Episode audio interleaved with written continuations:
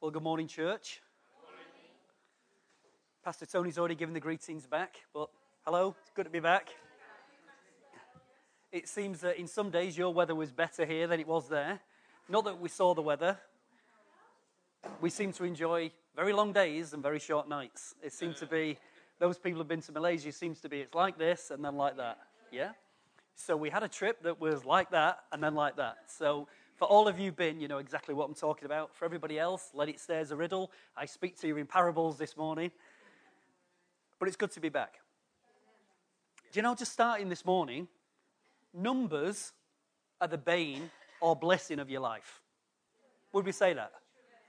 I stood at a reception, pulled out my credit card, and had no idea what them four digits were supposed to be to put into the machine because I never use my credit card. And I looked at Ange, and Ange looked at me, and I went, Well, I think I know the first two. Do you know the other two? And Ange went, Well, it might be your birthday, timed by your anniversary on the third day that your mother was cremated. It's all that kind of stuff. Numbers are a crazy thing, but yet they have such an impact in our lives, don't they? Do you remember the days when you could actually remember telephone numbers? Before you got a smartphone, they'd say, I'm phoning home. And somebody'd say, What's your home number? Well, you just tell them. Now, if somebody asks you what your home telephone number is, you pull your phone out to see what, oh, your mobile number. What, what's your mobile number, Chris? I don't know. I never ring myself. Uh, Dawn knows her, clever Dawn. So we get to the place where numbers have an impact, don't they? For those of us who are a bit older, maybe you saw the original or you saw repeats. The prisoner. And when you had the prisoner, he had one statement I am not a number, I am a free man. Yeah? Numbers dictate everything. Now, I'm going to test something now. I hope my dad wasn't lying to me, but my dad used to tell me this Chris, you were one day in your life a military man, was you not? What was your army number? How's that, eh? And how many years ago was that, Chris? Quite a few. 40 years ago, because there are numbers which are given to you that have an impact in your life, are they not? And we have in our mind big numbers and small numbers, don't we? But it's amazing how four digits in a PIN code, I'm not asking for the world, but those four numbers and the combination can be the biggest thing in your world. I once talked to Andy when he was doing a huge, huge job worth trillions and trillions and billions and squillions of pounds. And I said to Andy, What's the difference between a big job and a small job? Waiting for the wisdom of Andy to come as he runs a global world of telecommunications. He said, Phil, it's simple, simple zeros. The job's the same, it's just how many zeros you stick on the end of it. But we have a perspective of what numbers mean to us. Would that be fair? We can look and say, if I was to say to you, I need 10 quid, is not a problem. But if I said, I want 10,000 pounds, suddenly sticking some noughts on the end made it whether it was going to be acceptable, achievable, or you're even living in a pipe dream. Those zeros and numbers make a massive difference to the perspective that we hold. Would that be fair? In Luke 12 and verse 32, it declares this Do not fear, little flock, for it is the Father's good pleasure to give you the kingdom. Fear not, little flock, it is the Father's good pleasure to give you the kingdom. What does it start with? Little. Fear not, little. You know, God has a fantastic sense of humor. When I look in the mirror, I see his sense of humor. I see it even more when I look in your mirror. God has a habit of doing stuff different. You see, we have this perspective that works that says to have global impact, you must have a mega church. God's impression is I need a church that will hold a mega God. If I have a mega God, then God can do whatever He wants to do, whether by many or by few. It's all just about perspective. His word there to us is He said, Do not fear, it is the Father's good pleasure to give you the kingdom. God wants to give you the kingdom. Well, there we go. God wants to give you and He wants to give me the kingdom this morning. He wants to give you, He wants you to see, He wants you to enter, and He wants you to inherit the kingdom. What is visible, what is seen, and what is unseen. Now, this is the upside down thing about inheritance. Inheritance is when someone dies, like Pastor Tony dies, and he writes in his will, I leave everything, not to Scott, Phil's got the lot. Phil can have everything. He can have me four golf clubs and the, and the trolley with a dodgy wheel. You get that. He dies, and I inherit. We have been brought up in church with this understanding when I die, I inherit. But he died so I could inherit. That starts now. I don't have to wait till the great beyond, the great by and by, to actually cause this to work. Thank you for your underwhelming response.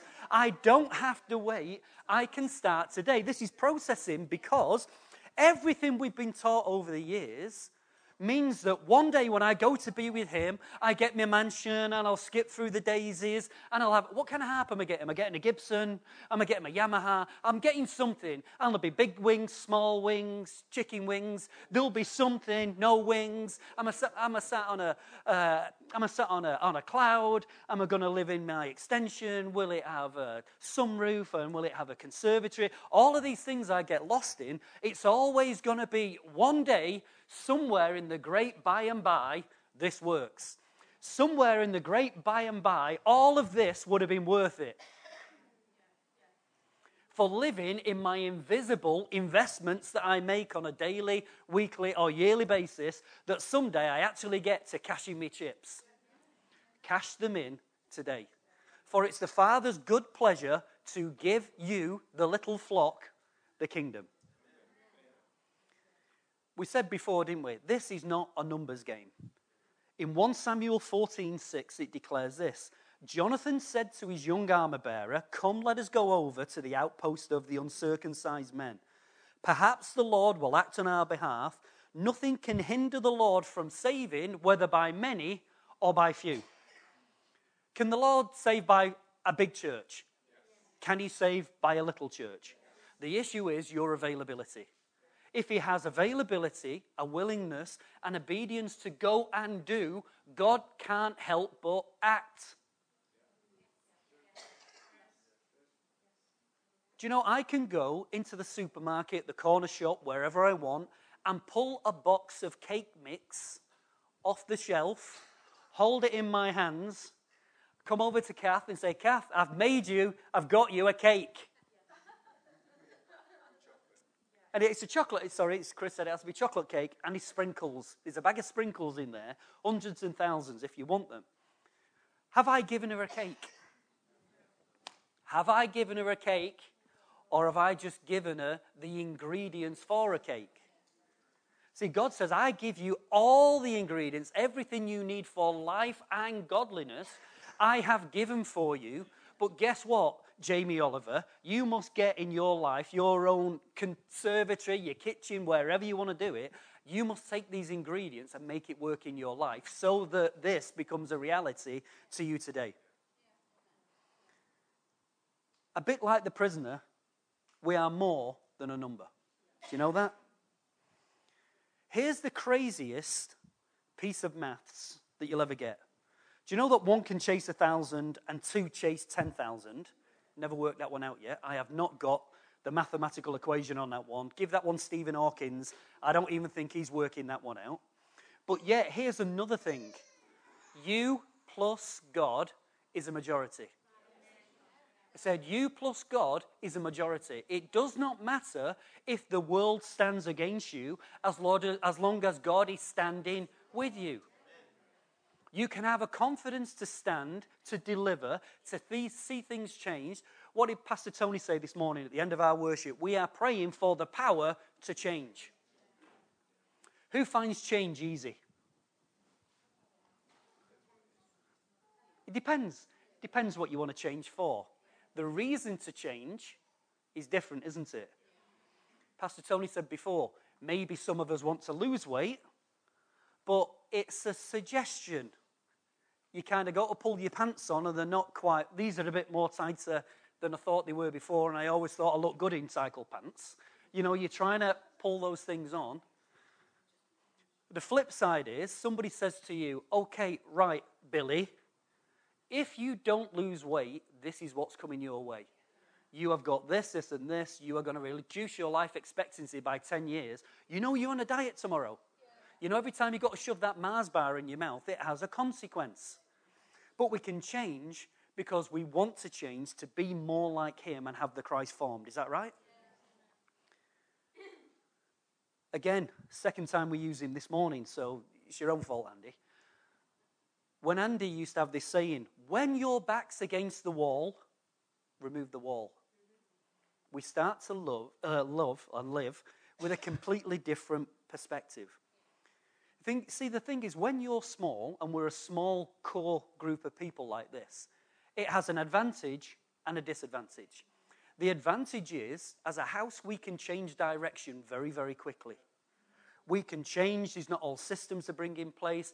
It's not a huge democracy. We don't have to have 47 meetings with every single people group about this is a suggestion. We can change shape and we can go. So we can act very much in stealth. The downside for that is when we say we're a voice into the community or a voice into our city, they go, Are we asking the church with 100 people or should we speak to the one with 2,000 people? Because they must have more to say because they've got more. Are we a people that, because we've been a small, tight knit group, have lost the ability to dream? Have we lost it of still believing that God can move, that God can change, that He can save or He can change through the many or by the few? Or has life given us such a kicking that we actually believe it can't happen anymore? So all we'll do is, if we're just faithful rather than fruitful, we'll just hang on that even though that stuffing's been kicked out of us. Only you can speak as the individual. That sometimes I just think it takes me all my energy and strength when I've done all else to stand, let's stand. Let's forget moving forward. I'll just stick with standing and see that as being a bit of a victory from where I'm coming from. Fear not, little flock. It's the Father's good intention to give you the kingdom. Now, I don't know about you, but I like heroes. I like hero stories. I love Boy's Own when I was a kid, not the band. Not the band. Let me just, for anybody listening on tape, not the band. You know, you used to get Boy's Own, you used to get Eagles, you had Dan Dare, you'd have your little war magazines, and you'd have all these, Victory, you'd have all of these things that were in that you kind of went, as I grow up, I'm going to be, I'm going to be Hercules on a Monday. I'm going to be this on a Tuesday. The world was just open to you, and there was nothing that you couldn't be because it gave you the impression that the world was full of heroes. And do you know what? The world has been full of heroes. But do you know what happens to me? I'll only say me, I won't say you. There is the occasion when I start to look at Scripture and I see the heroes, and those heroes become so unobtainable, it can't be talking to me. They are a story in a book rather than a life that I can draw down and model for myself. Would that be fair? So let's give you a couple of examples. David. You see David, you read the story, he's been out, he's fought a lion, fought a bear, he's handsome, good looking. It's just like reading my Facebook account, this, isn't it? It's so he's, he's doing got all this stuff going on. He goes to the battlefield, he's only on he's had a catering, so he took the cheese biscuits down and the bread, he's gone down to see it. He hears what's going on, he's also an entrepreneur, so he hears that did you know what? There's a reward for anybody who can take Goliath down. So let's just, can we just put things in perspective just for a minute so it helps me? Might not help you, but it helps me. He didn't say, You uncircumcised Philistine, what do I get if I do it? So first he went to reward before he decided who is this uncircumcised Philistine, if you read the story. And he says, You get a reward and you get the king's daughter. Kind of gives it a bit of not too bad, this, not too shabby. He kicks in, David goes, he fights the Goliath, he brings him down, and then you see the story of David. I want a, a hundred foreskins, I'll give you 200. Everything of David is like that. Is it not? You look at David and go, what a hero. What a hero. Samson. Now, remember in Samson, the Spirit of God falls on him in a way that he moves that is not completely natural. What do I mean by that? Scripture never describes him as an Arnold Schwarzenegger turned up. He is a normal guy that everybody's amazed at. He takes the city gates. He slays the guys with a, jaw, a jawbone of an ass. He pushes down the temple pillars. Victory to the Lord. He's got all this stuff going on. What about Paul, the Apostle Paul? Anybody who wants to be an apostle, read Paul, and I think you'll decide be an evangelist, right? You just change overnight. He's shipwrecked. He's flogged. He's stoned. He's left for dead. He's put in prison. Everywhere he went, everybody hated him. Wherever he went, he's all the time, life is living on the edge. You go, but you could make a tent. so you've got all this stuff going on there. What about Gideon? You see Gideon, he's not the superhero, he's in the wine press and he's pressing the wheat so that somebody doesn't steal it, and the angel appears to him. The Lord is with you, almighty warrior. As I look over his shoulder, I thought it was on my own. The Lord is with you. And his response is If the Lord is with us, where is the God of our fathers? Where are all the miracles you talked about? It starts to bring a little bit of hope into the heart, into the heart of wannabe hero Phil that says, here's this whole process that God, when He uses people, everybody has to start somewhere. Everybody has to start somewhere. What was that saying you gave me uh, the other day, Pastor Tony, when you were talking? You said that somebody once said, Where all the, Where's the place where all the great men come from here? And he said, Oh, we don't, we only give babies. There's only babies born here, not great men. You take a baby, you shape his life, and he becomes a great man or a great woman. Stop looking for the great man. Let's start with a baby and work backwards, shall we not? But we see all of these people that the Lord sets up, and you read the heroes of Hebrews 11 and all the things that they've done, all the wonderful activities, and it seems beyond the pale. How can I do it? How is that effective to me? It doesn't mean anything. But then is in Isaiah 8 and verse 18, it declares this Behold, I and who the Lord has given me, we are made for signs and wonders in Israel, from the Lord of hosts who dwells in Zion. I and the children the Lord has given me. So speaking of Jesus Christ and the rest of us are made for signs and wonders. Should we say that again? Anybody near the back? I and the children the Lord has given me are made for signs and wonders from the Lord who dwells in Zion. So he comes from a position of authority, he comes from a position of rulership, and he says, I have set Jesus Christ in the midst with the rest of this extended family, and you are made for signs and wonders. But let's stop looking at Paul. Let's stop looking at Gideon, Samson, and every other hero. And for you ladies, you can have a Deborah or you can have a whoever you want and Esther, stick anybody on there, the heroes that you can look to in Scripture and say, My God, you set something on the inside of me, whether it be by many or by few, where you said, God, things change when I turn up. You've heard the saying, haven't you? Wherever Billy is, there is a problem. Maybe the problem is Billy. Wouldn't it be good to turn that around and say, wherever Billy is, problems get resolved? maybe Billy's the one who resolves the problem. We start to become the answer rather than the problem. But here's another scripture. In Daniel 11:32 it says this, by smooth words he will turn to the godless those who act wickedly towards the covenant. But the people who know their God will display strength and take action. Another translation says the people who know their God will be strong and do exploits. I like the bit, and that's why I put it down first. My people will take action. I said, My people will take action. But you know, again, whether it be like the diet or change or anything else, it's so easy for all of us just to take the passive approach. The passive approach is one day it's going to change. One day I'm going to look in the mirror and I will fit into that size zero that I always thought I did. Do you know that crazy stuff when you say, I saw something in the sale and it was a size smaller than me, So I bought it because by the summer it'll fit. How many of you have still got it in the wardrobe, waiting for another summer, waiting for the swallow to arrive when you're actually going to fit? All right, spot on. Okay. For the budget shoppers, those will go, it's not my size, but I'll change rather than it. It's got more chance of changing than you have. Can, yes, can it be let out? Yeah.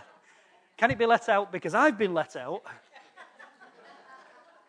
and maybe I need to drive myself back in again. But it's this whole process that we're saying about, about change.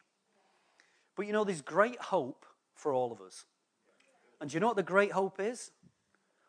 God uses the foolish things of this world to confound the wise. And I think we're not in a bad place to start. God uses the foolish things to confound the wise. God has a habit of just turning the table and saying, All that people think this cannot produce, let me get behind it and let's all smile together and see what the outcome is. You know, if you look through Scripture, you start to just break down Scripture and look in different ways, you'll find something. There are very few examples where a hero, stroke somebody who stood out from the crowd, is actually used by God. One of those examples is Saul. Said, and when Israel looked for a king, they found Saul. Now, why did they choose Saul? They chose Saul because he was head and shoulders above everybody else. That wasn't he used head and shoulders, but he was head and shoulders above everybody else. That if you had a crowd, he was the one who stood out of it. He's the one who looked at everybody else. When you're at a football match, you're shouting, Hey, Billy, what's happening? He's the one who can tell you what's happening when you're only little. He stood head and shoulders.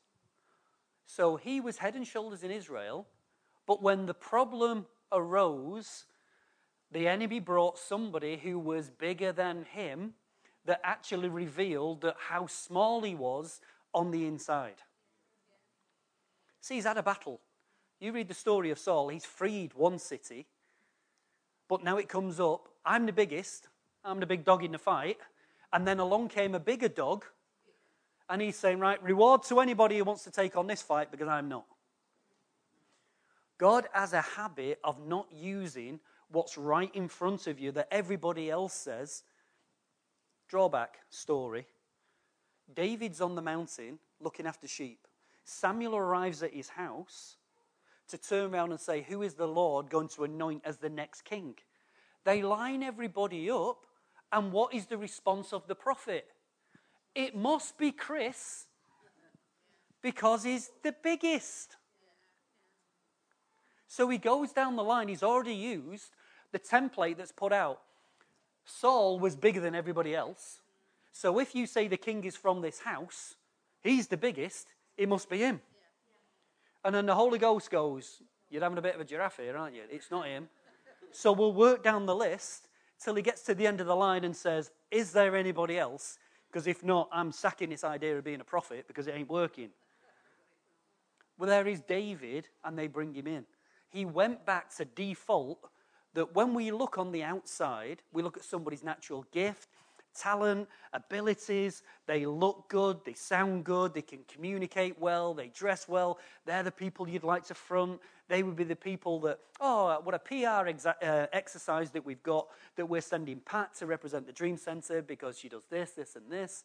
And God says, I'm looking at the heart, not at the outside. You're continually moved by the outside and you don't realize what I do on the inside. And so, because of that, do you know, we see good and we see bad.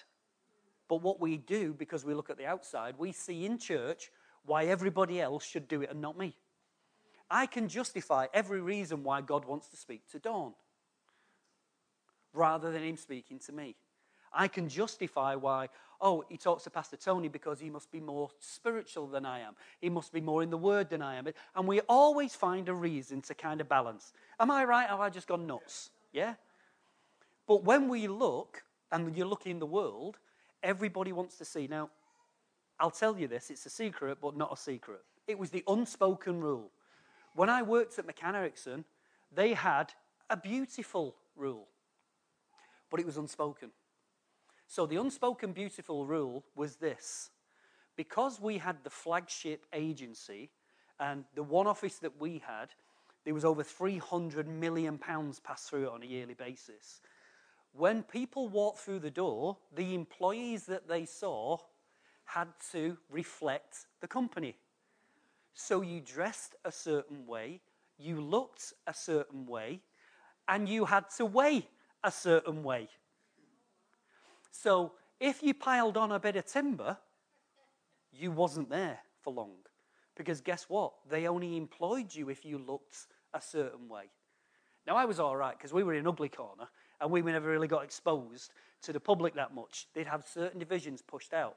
But secretaries, anybody client facing, it was all done a certain way. Now, I can tell you that. Now, we can, all them people who got found out they didn't have a job on Monday morning could probably go back and say it's discrimination, but it's the unspoken rules. Because people will look at you and make an assumption straight away. So when you turn around and say that, um, let's be fair, I'm going to the gym because Pastor Tony's already used the example. We're going to the gym, I want to lose weight. And the gym teacher comes up, his t shirt doesn't fit because his belly's hanging out, his shorts are too tight, and he sat there with a bag of crisps and says, Right, let me sort out your diet plan. He might not necessarily be the person that I want to maybe reflect where they're coming. Yes? And so there's essences that what we find in life where someone's looking and saying, Are you reflecting what you talk about? But the people who normally disqualify ourselves is us and not them. Somebody comes along and says to Eric, Eric, you know, tell me about this. Tell me about this Jesus. What is it? And you say, what you need to do is speak to Chris. and people come, we deflect because we think he must know more. He must walk more than I do. There's always a reason why it's someone else. But the heart of the Father is fear not, little flock. It's my good intention to give you the kingdom. It's speaking to me. It didn't say, Phil, message, can you pass it on to Chris? That the Lord said He's given Chris the kingdom. He's given it to us, but will we listen and will we respond to it? Here's a point. It's me good point, this. Scripture, cattle, uh, scripture captures little people. Scripture captures little people, what they did, but not who they were. Scripture captures what you did and not who you were. But we live in a generation that everything I do must be shouted and championed on Facebook. I had a conversation with one of our clients just this week, and the statement went like this Two business partners. One said, The difference between me and Les is this I want to play and win the game before I pick up the prize. Les's intention is this he's running around the office with the trophy before we've done the work. And for many of us, we want to declare and run out everything. Our life's on Facebook. I had double egg and chips for tea, whatever, a life of nonsense. We bang it all on Facebook. If you take out rubbish from Facebook, how much, what do you think the percentage would be left? If you took mundane rubbish off, of here's a cat playing in a box, delete. To all those mothers out there, here's a saying for the day to be a mother and a daughter is like being a cat in a box, delete. You know, in all this stuff, we have this life that wants to shout about everything before we've even done something. Yeah? So, what I want to show you this morning is first a statement that everybody will know. The statement was this, it was from Truman. It says, It's amazing what you can accomplish if you're not bothered who takes the credit. We can accomplish anything as long as we're not bothered who takes the credit. So if Eric wins, we win. If Delma wins, we win. But can you see that if I win, you win? Because we're one body called together to reflect Him, to bear fruit, and to do what He wants us to do. You are not, you are, and you are not the answer to the world's problems. You might eh, be glad about that, aren't you? I'm glad about that because I look at me and think, not today, Jimmy. It ain't working. But I want to show you some things. We're going to take some small people from Scripture. You'll know all of the stories, but start to see how that little flock can be start to outwork through the ones and twos, which will cover a bigger picture in total. We all know the story, do we not, of Naaman's servant girl. Have we ever heard of the story of Naaman's servant girl? Yes? So we know the, the story of Naaman's. We don't need to go out into the detail. Apart from this, Naaman is the captain of the army, is the army of Aram. He's taken prisoners from Israel and he's brought a girl into his own house. Now, the crazy thing is this Israel and Aram. This is the enemy of Israel. But when you read the scripture, it says, and the Lord granted him great victories. So God's using not just his own people, he's using somebody else. But he's struck down with leprosy. Now you just think, there's you, little Billy, little Mary, whatever name you want to be. Somebody comes along, they turn your town upside down, they grab you by the scruff of the neck, they take you away from your own environment, they put you in another man's environment. You are now a slave in their house. The master's got leprosy. You already know what leprosy is. It's a massive curse. You can't be around people if you've got leprosy. So your response and my response is rot your dog. You got what you deserved. That's the judgment of the Lord. Oh, right, okay. So you don't read with Mancunian eyes. Okay, so we're like that. Naaman comes, here, comes in. It says he's a great man, but he carries leprosy. And all it says is, and Naaman's servant girl of his wife says to his wife, if my master would only go and see the prophet in Samaria, he would be healed. Next verse Naaman went to the king and said, My servant girl has said. He goes, he doesn't even see the prophet. He doesn't even come, see the prophet. You get Elisha. He's not even bothered. He's read the scripture. He didn't even come out of his house. He sent the message, go and dip yourself in the river. Didn't even come out to see him. But the process is this the servant girl had such an impact on that man, on that land. He's healed, he's transformed. But what's her name? What did she hold in her own character that, in the higher echelon of one of the most powerful men in a nation, the servant girl's word carried weight? What she did and what she was reflected when she spoke somebody listened. But what's her name? Now, you and me, Facebook, had a word today. The Lord spoke, told him, go and see the prophet. Look at that, one bang, it's all brilliant. We want to take the glory rather than it doesn't matter if I stayed invisible. The response of the man brought something back. Now, somebody did make this statement recently. She was the invisible servant girl. I bet she wasn't when he came home. I bet she wasn't invisible when he came home, but what does Scripture say? It was just a servant girl. So let's do it again. Jonathan's armor bearer. So you've got the armor bearer, it's here. The Philistines are coming in. Jonathan says he's, he's only got his armor bearer with him. He says he's a young man. So he's got his armor bearer. He's not just saying, Do you want some more water? Can I carry your bag? He's there for a task. And Jonathan says, we read the scripture before, surely the Lord can deliver by the many or by few. Let's ask the Lord to see whether the Lord will give the Philistines into our hands. Not mine, plural. So into our hands. And the response from the servant was this Do what you have in mind, for you have my heart and soul.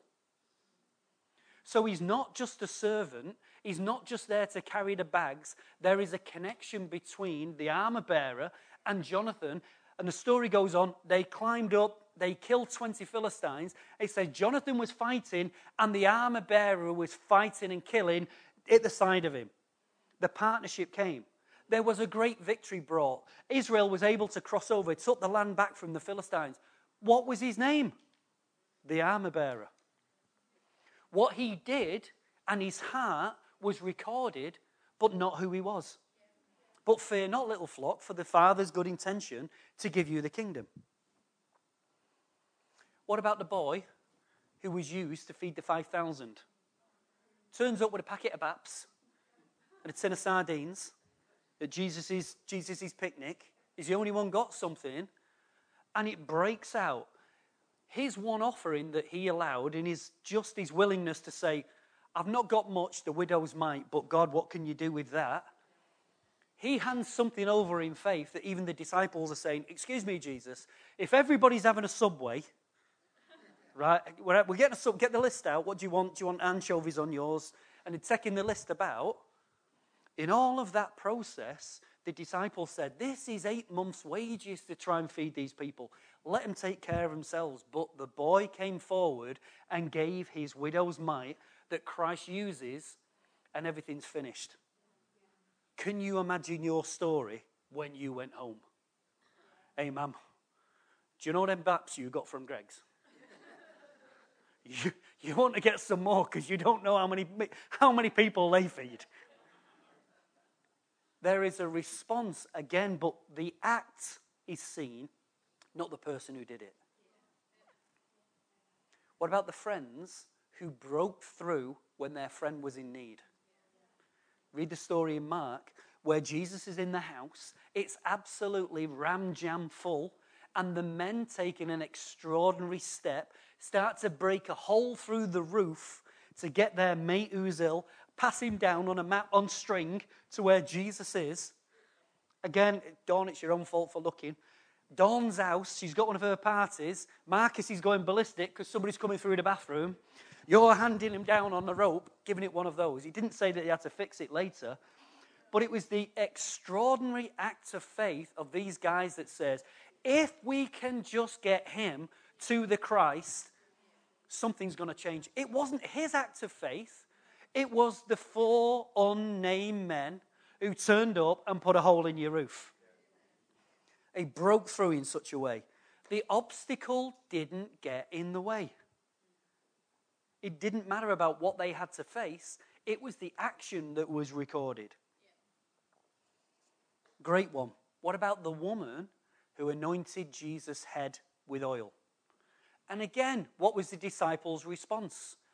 Do you know how much this costs? And Jesus stops, and these are the words that he uses. As long as the gospel is preached, what she did will be remembered. So, who is she? She's the woman who anointed him. I want Facebook. Let's get on here. I'm a hero. I've posted it. I saw one only a couple of weeks ago before I went away, and it was oh, Facebook campaign. It was like a little elderly Billy who does, he's 85 years of age and does all the jobs for people in his street. Community champion. Everybody said what you did. But will you do even if nobody pays you any attention? The centurion. Just send your word, and my servant will be healed. But absolutely blows my brains. The Son of God makes this statement. It says, and he was amazed at his faith. You got to do pretty good to amaze God. When God's spinning universes up on a Monday morning and He's got it all going on, He's creating everything, and what you did amazed Him, I'm kind of going, that's pretty good. You see those things. And finally, what about the owner of the donkey. They're ready for the triumphal entry. Jesus says to his disciples, Go into the village and you will find a donkey tethered. And if the owner asks you what you're doing with the donkey, What was the response? Tell him the master has need of it. Invisible man, invisible man, the invisible man, and an unnamed donkey. But the question came off the back Tell him that the master has need of it. Sorry, Chris, you're on the front. It's your own fault. You keep sitting there. Does the master need you? If so, how? We're nodding. For those on tape, Chris is nodding. if I was to say and ask each individual around the room this morning, Mel, the master has need of you, but how? Dawn, Scott, Pat, Elijah, whoever you're looking at, because this is the time now where you say, don't make eye contact with Phil, just keep looking, pretend I'm writing a note, pretend, because if he asks me, I might won't know what to say. The question I must ask myself all the time is, does the master need me? Does the master want to use me? And the answer is yes. Does the master want to use us and does he need us? Yes. yes. Hebrews 10 verse 5 declares this. Therefore, when Christ came into the world, he said, Sacrifice and offerings you did not desire, but a body you prepared for me. We said right at the beginning, You are not a number. I said, You are not a number. You might feel like you just go to work and it's the same old mundane. You punch in, you put in your code, you go, you take your pay, this is your serial number. You go to the bank, you put in your PIN number, you look at your account, there's a number, transfer it to this number. You are not a number. You are an active, functioning member of the body of Jesus Christ. A body you prepared for me. Now, here's the good bit. You can take this up with God. It's not my issue. Scripture says this, and God placed you in the body where? Where he felt fit. He wasn't looking for your opinion. He didn't turn around and say, okay, right, is, uh, would you like A or B? You like to be left side, right side? Are you a thinker? Are you creative? Would you like to be a stylist? What about you? I know you don't really like feet, but would you like to be a toe? He's not giving you an opinion. He placed you where you will fit so that you will function and you will respond and not attack the body. Remember what we said last time about a cancer is a rogue cell that doesn't realize that it's actually started to attack and break down that which it, it loves. He's put us in a place so that we'll, we'll function and do what we need to do. Without a body, Christ can't function. Do you know that? It doesn't matter how big or how small the whole thing that we want to do without a body, it's unachievable. And what we do do, whether it's so small at this level, what we believe to be small, heaven still records. Who would have thought that heaven would have recorded the conversation that says, Go and get the donkey? Who said that heaven would record the conversation of Naaman's servant girl. Heaven records our response when the word comes to us. When I'm functioning in the place I want to be, whether it by great or small, heaven still records it. Heaven records your action and interaction. What God's looking for all the time is two things. There's more than two, but we'll keep it basic a willingness and availability. Let me read you two scriptures. In Matthew 10 and verse 40 to 42, speaking or reading from the message, it puts it this way We are intimately linked to the harvest work. So, where are we linked? To the harvest.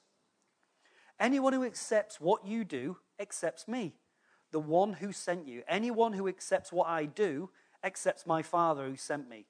Accepting a messenger of God is as good as being God's messenger. Accepting someone's help is as good as someone helping you. This is a large work I've called you into, and it's overwhelming. You know, when somebody says, There, the world, fields are white unto harvest, away you go, knock yourself out. I'd just like to let you know, Jesus, it's pretty overfacing this. It's overwhelming it's pretty big. So the response to the rest of the verse is don't be overwhelmed by it. It's best to start with something small. I said it's best to start with something small. It says this give a cool glass of water to someone who is thirsty, for instance. The small act of giving and receiving makes you a true, says apprentice here, but it's disciple. And you won't lose out on a thing. So heaven will even respond when I stretch forward and say, I don't need to be seen. Pat's coughing this morning. She's got, a it's all going on. I get up, I bring her a glass of water. Pat, is that all right? Do you need anything? Heaven responds and records my act towards her. Yes? Now, if I go, Pat's coughing, water, got some, Pat, Pat, here's your water. I'm doing it for me, not for her. Yeah? But this is the whole process. We look at these fields being whitened to harvest, and the response was, it all seems overwhelming, but start somewhere. And if you and I can start even by picking up random acts of kindness, today the kingdom has come near you because it's not normal human nature. When I start to act, I'm thinking of something above myself uh, I'm thinking beyond the, the boundaries of what everybody says I should be, shouldn't do, I can do, I can't do. We, we break down culture, we break down, break down gender, whichever way we look at it, we can move in a way that when I come to you today, I carry the kingdom. We've all got to start somewhere. In Psalm 110, verse 1, it declares this The word of the Lord came to my Lord, sit at my right hand here on the throne until I make your enemies a footstool below your feet. You were forged a strong scepter by God in Zion. Right. Now rule though, throw, uh, though surrounded by enemies. Your people will freely join you, resplendent in holy armor, on the day of your great conquest. Join at the fresh break of day, and they will join you with the vigor of youth. Again, that's speaking from the message. We know it this way and your people will be willing on the day of your visitation. But I like the bit that says this the people will join you in the vigor of youth.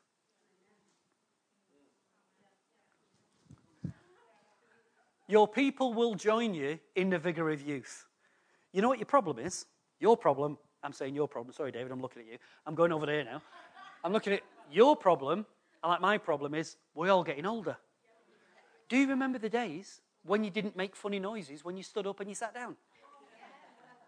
When your knees didn't creak and your back didn't crack? But guess what? In all of this, when my people will freely offer themselves, there is something that starts to happen to us, almost like a refreshing process. A regeneration happens on the inside. It said, It's as the vigor of youth. Now, I am what now? What? Nearly 40? I'm nearly 40 now, and these, these days go by. In my mind, tell me, fellas, this is a man thing. In my mind, I'm about 19. David's still 19, and he's nearly 50. He's nearly 50, and he's still 19. In my head, I do not have any limitations about what this body can do. Yeah? But imagine that spiritually, when I see myself as going, the vigor of youth comes upon me. We will rise up on wings like eagles. We will run and not grow weary. We won't go faint. All of that's going on. It's going, buddy, I'm having a word with you. I've seen that guy in the gym with a crisp and a short t shirt. I'm not going to him. I'm believing what your word says about me. That when I offer myself, when the kingdom starts to come with simple things, with easy things that every one of us can do on a daily basis a word of encouragement, a hand of help, the gesture of the cold water to somebody, whatever it is, doesn't mean that we stop there, but it's a place to start. And as it starts, the kingdom starts to draw near you. People want what you carry, they want the God that you know. It's just we don't know how to express Him very well.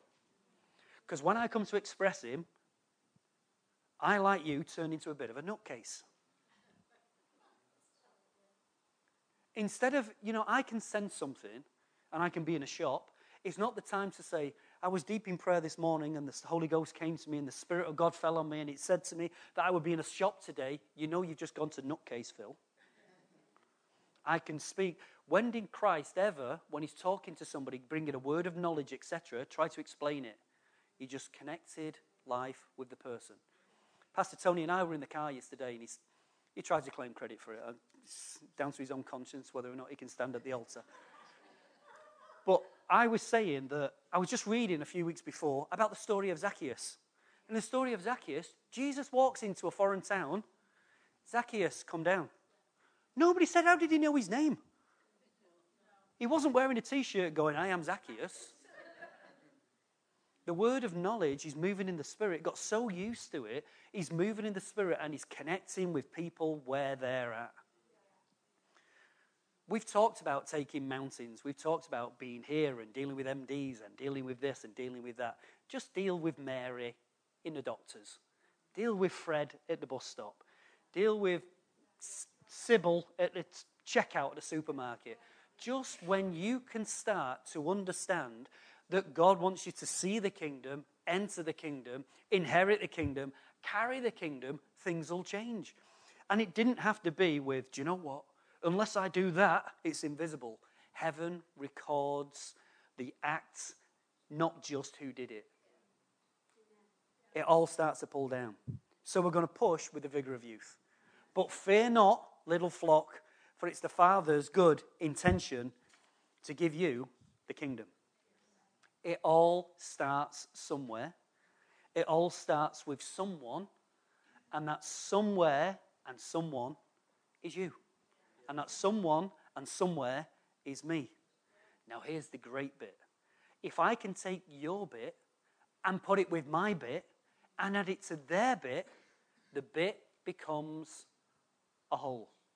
We start to create a people movement where something starts to happen from the ground up, where the kingdom is not just being talked about, it's being demonstrated. Now, we're not talking at this moment in time of, I'm bringing a word of knowledge, and we're moving in the Holy Ghost, and I'm seeing people healed on the street. Let's just start with doing life. The field is overwhelming, but start somewhere. Let's just stand to our feet.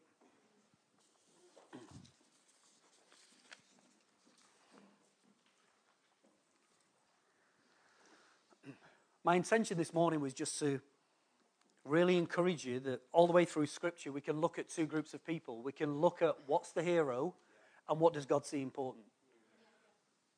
Maybe our hero status has pushed doing things so far beyond the pale that we don't reach for it anymore. We think it's reaching for the stars.